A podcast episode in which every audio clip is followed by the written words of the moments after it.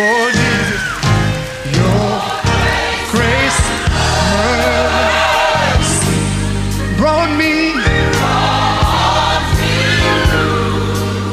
Welcome to Bible Platform, a half hour radio broadcast ministry with Reverend Hansen Mettle, the General Overseer of Christian Worship Center. Stay tuned and you will be blessed. Your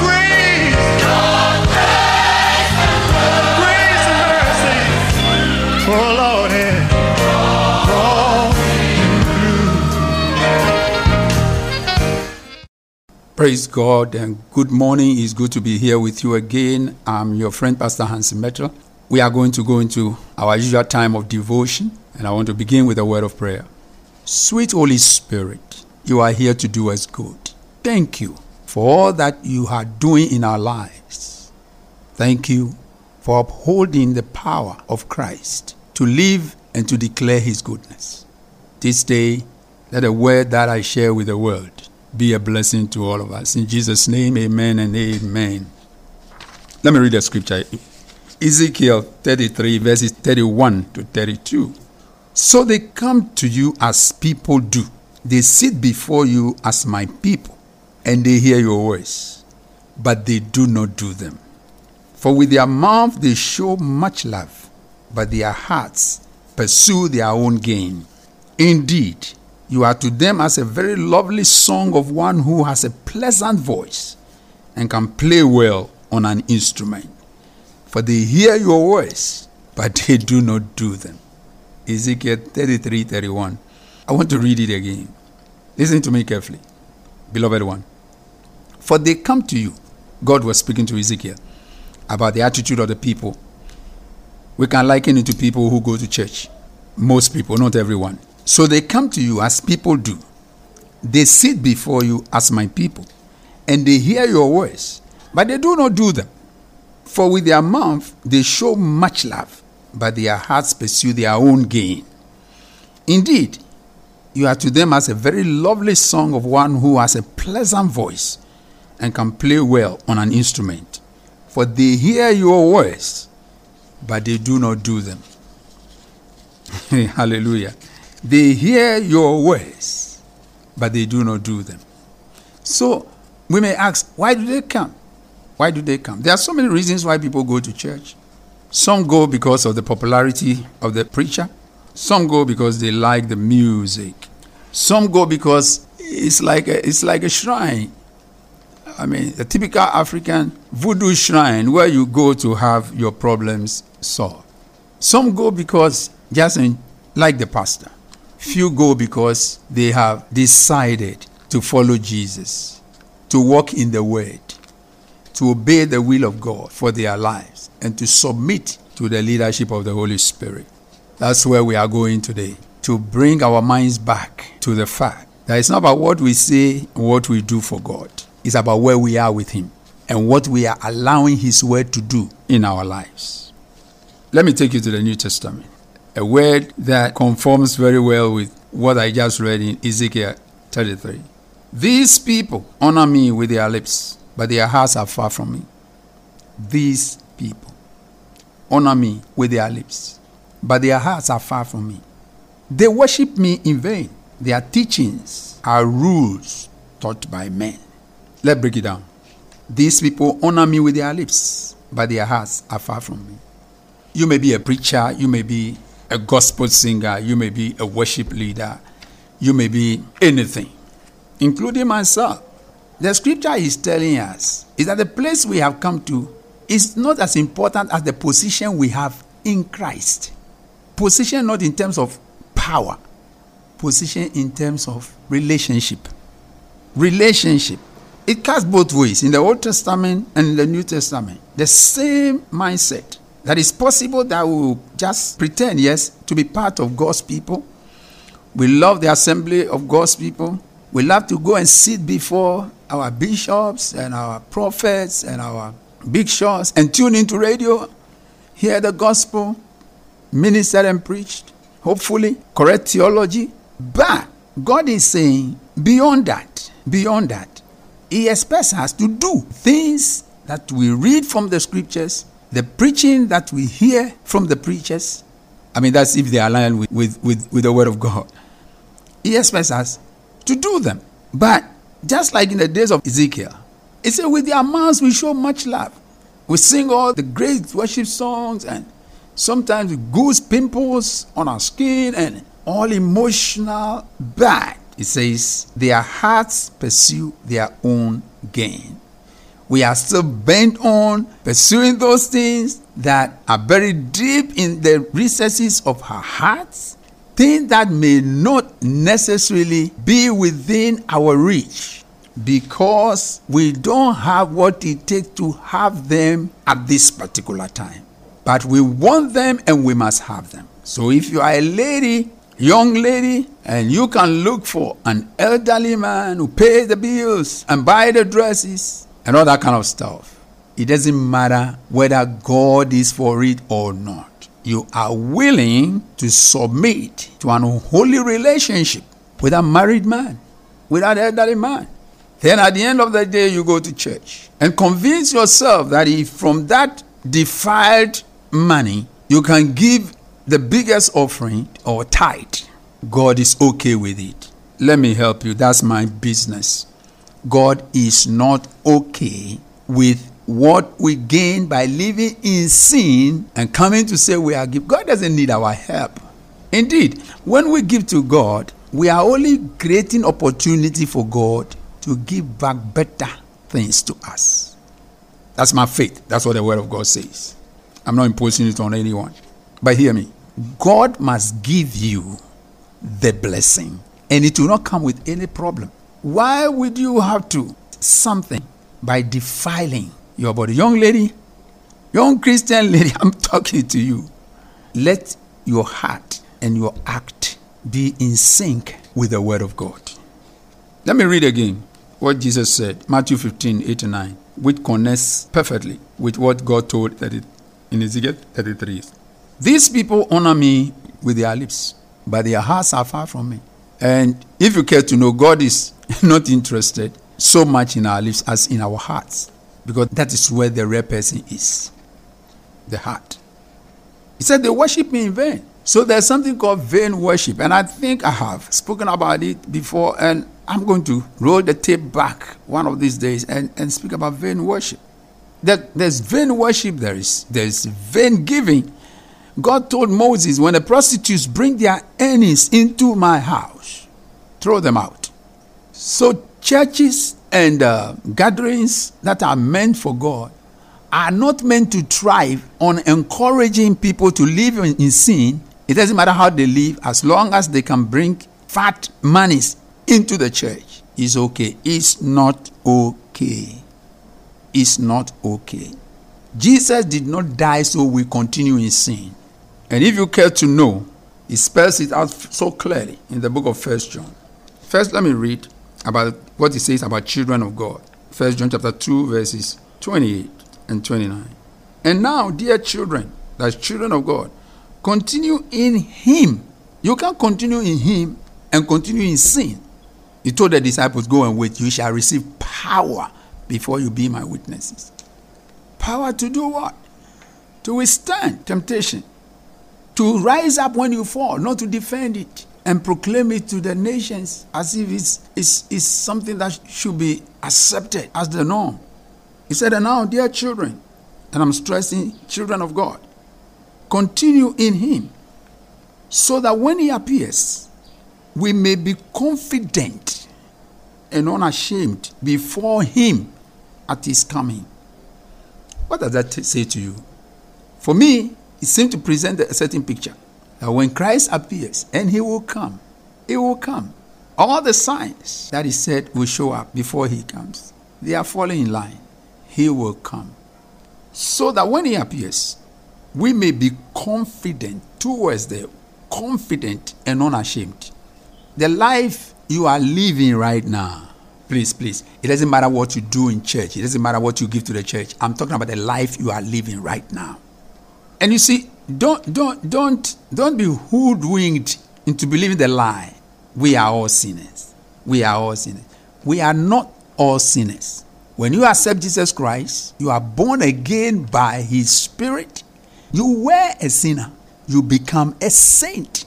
You are not beyond committing sin, but you are empowered to agree and to accept when you fall into sin that that is not your place and you must get out of it. Mhm. He said, We should continue in him so that when he appears, we may be confident and unashamed before him at his coming. If you know that he is righteous, you know that everyone who does what is right has been born of him. This is not my word. This is God's word. This is not Old Testament. This is New Testament. If you know, so if you don't know, then, then you have a problem. If you know that is is righteous, that Christ is righteous, then you know that everyone who does what is right has been born of him. So, reality check. If you are consistently and constantly doing what is wrong, you have not been born of him. According to the Bible in First John chapter 2, verses 28 29. God's holy word. No room for argument. God is calling for change. You are listening to the Bible platform with Reverend Hansen Mettle. Don't go away. We will be right back.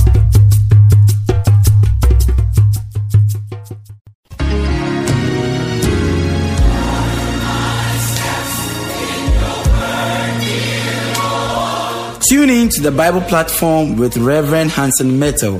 This and every Tuesday from 5 a.m. to 5:30 a.m. on Sunny 88.7 FM, and your life will never be the same again. God bless you.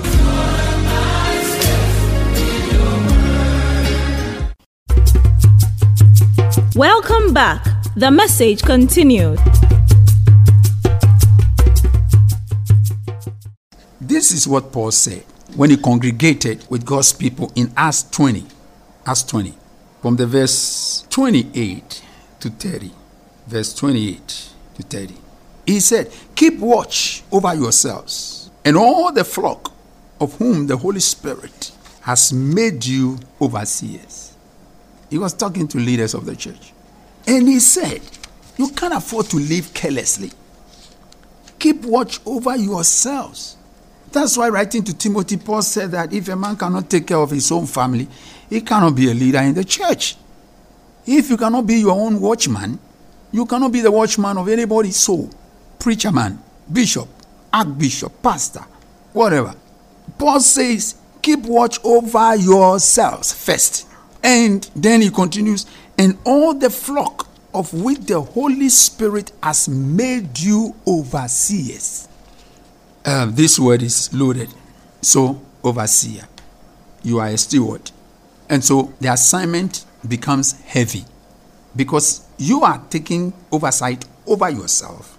And then you, you, you move a step further, a notch higher, by playing the role of watchman over God's flock. And let me say here that the flock does not belong to the pastor or the bishop or the archbishop or, or the pope, if you like. The flock is God's flock. Listen to Paul. He continued, Be shepherds of the church of God. The word church there means the called out ones, the people God has called out for himself. Be their shepherd. The shepherds leads the sheep to places where they can have good nourishment. The shepherd does not take advantage of the sheep. He does not seduce them. He does not milk them. He takes care of them. And that's what Paul is stressing here. Be shepherds of the church of God, which he bought with his own blood.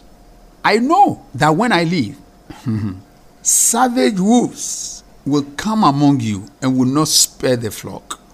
So, those of uh, you brethren who are overly distressed about wolves in sheepskin, um, cheating people and seducing people and taking advantage of people in the name of Christ, let me tell you what. It is not our assignment to judge anybody. It is our business to declare the truth and give people the opportunity to make their own choices and face the consequences. When it comes to the wolves, it is the business of Jesus Christ to decide what to do with them. And Paul, even before he left, he knew that savage wolves, that, that, that, that's scary. That's scary. He said, savage wolves will come in among you and will not spare the flock. They will ravage them. Look around. You don't need to look far. And you can see the ruthlessness with which Satan is raising men and women to destroy the flock of God, to lead them to hell. We, all we can do is pray and teach the truth. He says this. He says this. Let me continue that scripture. Even from your own number, men will arise and distort the truth. They are not going to come from another religion. They are not come, going to come from another, let me say, another planet. It's a man from among you. They will be from among you. They will be believers. They believe in what you believe. If you don't believe in uh, um, something, they will not believe in it. Whatever you claim to believe in as a child of God, they will claim they believe in it. But they are wolves in sheepskin. And they will strike and strike hard. He says, they will not spare the flock. They will not. If they if they want money, they don't care whether you have it or they, they don't simply care. Whatever they can do to milk you out of everything that you have, they will do it. No principles, no guidelines, no biblical basis for anything. They tell you about things that are not in scripture, and yet they will use the scripture to endorse those things. And because we are pliable, they will make their way and uh, they will destroy as much as, unfortunately. They have destroyed and they're still on the rampage. Paul warned us. And therefore, I want to take this opportunity to advise my fellow ministers who are truly and genuinely doing the work of God. Don't be discouraged and don't go fighting unnecessary battles, getting yourself involved on unnecessary arguments. And listen, the best argument is the life you teach the people to live truth, integrity, faithfulness, commitment, endurance. That's another word endurance. These days, our young people can't endure anything. They want everything from fast food to anything fast life. Everything fast, fast, fast. But we need to temper them down. We need to tell them that if you are a child of God, there are phases in life. Like Ecclesiastes said, there is a time for everything under the sun. You can't run route everywhere, trampling over everybody, over speeding in the highway of life. I mean, just, I want this and I must get it. Come on. Come on. Some of the things, you may get them, but you will not be able to keep them because you did not go through the process. You will not be trained on how to possess property. So take your time. Take your time. So Paul continues to say that they will distort the truth in order to draw away apostles after them. So be on your guard. Remember that for three years, I have never stopped warning each of you night and day with tears. For three years. Paul said, For three years, my message was about warning you. About warning you. I like inspirational messages. But when inspirational mes- messages become dislocated and disoriented, and all is talk about is God will do, God will do, God will do, um, I get a bit uneasy because that is unbalanced teaching. Some of the things and most of the things God will do, He will do through us. We tell our young people, God will break, give you breakthrough. God will open. The, where is God going to open that door apart from through you? who are waiting for that door to be open. You need to position yourself. If you if you want money, you work for it. If you want wealth, you work because the Bible says that God gives us power to make wealth. You don't kill to get. So we we have raised a generation that um, we have told them they must get in everything right now. And if you have faith, you can't wait. God wants to give it to you right now. And so when they don't get it, they become desperate and they think they are not doing something right. And when that desperation becomes too much to handle, anything that falls in, in their hands, they use it. If they must kill to possess those things, they kill. We don't teach them endurance. We don't teach them about waiting. We don't teach them about the fact that God doesn't always say yes. But sometimes God says no. And sometimes God say, says wait. Hallelujah. Beloved, three years, Paul says three years, I never stop warning each of you, night and day. The warning was coming. Paul might have been a very, in today's terms, he might have been a very terrible preacher. I mean, night and day, three years, warning people how to live for God and, you know, to avoid sin. And I don't think many of today's Christians who attend Paul's church. But thank God he didn't, he, he, he wouldn't even have cared. Honestly, he wouldn't have cared. We want to go back to the old time religion, genuine faith, the audacity to believe in God, the audacity to live for God, the audacity to stand up and be counted for Christ. The, the, the, the, the disciples in the book of Acts never called themselves Christians. It was imposed on them. It was people who said, These people are Christians, Christ like. Today, our identity is too close to the world that we cannot be identified, except probably by ourselves saying it. But can you be in an office, lady, that every married person or every unmarried person in that office is having an affair with another man who is not married to? And they try it on you and you tell them, Not me. And they go, Why? Say, Because I am a sanctified vessel of Christ. Can, can, can, you, can you stand up to that? I'm not saying everybody cannot stand, stand up to that. I'm only asking a question. Because that is no more the norm. That is the exception. And that's why we are having this discussion. Because something must change. Something must give way. Let me read Hebrews 10, 26, 27, and then 35 to 39. Hebrews 10, 26, 27.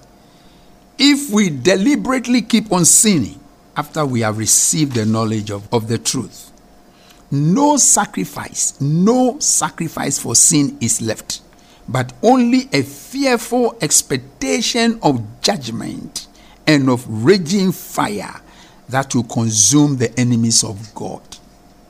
Let me take it again. Hebrews 10, 26, 27.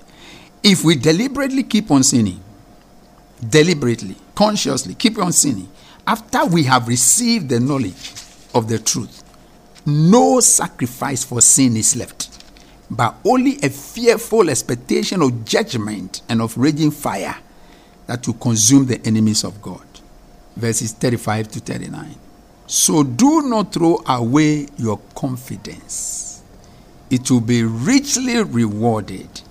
You need to persevere so that when you have done the will of God, very important, you have done the will of God, not the will of man, you will receive what He has promised. For just in a little while, He who is coming will come and will not delay.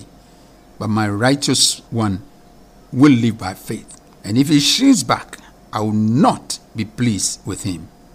I will not be pleased with him. But we are not of those who shrink back and are destroyed, but of those who believe and are saved. And finally, finally, James 4 8. Draw near to God, and he will draw near to you. Cleanse your hands, ye sinners, and purify your hearts, you double mindedness. This is the word of God. This is the word of God. And it is the will of God for us to live a God honoring life. I aren't finished yet. Your friend Pastor Hansen Mettle. God willing, I'll come your way again next week with more challenge to live for Christ.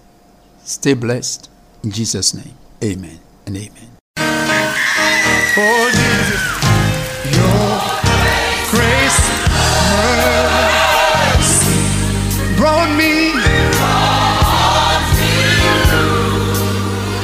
Thank you for listening to Bible Platform. Tune in same time next week. God bless you.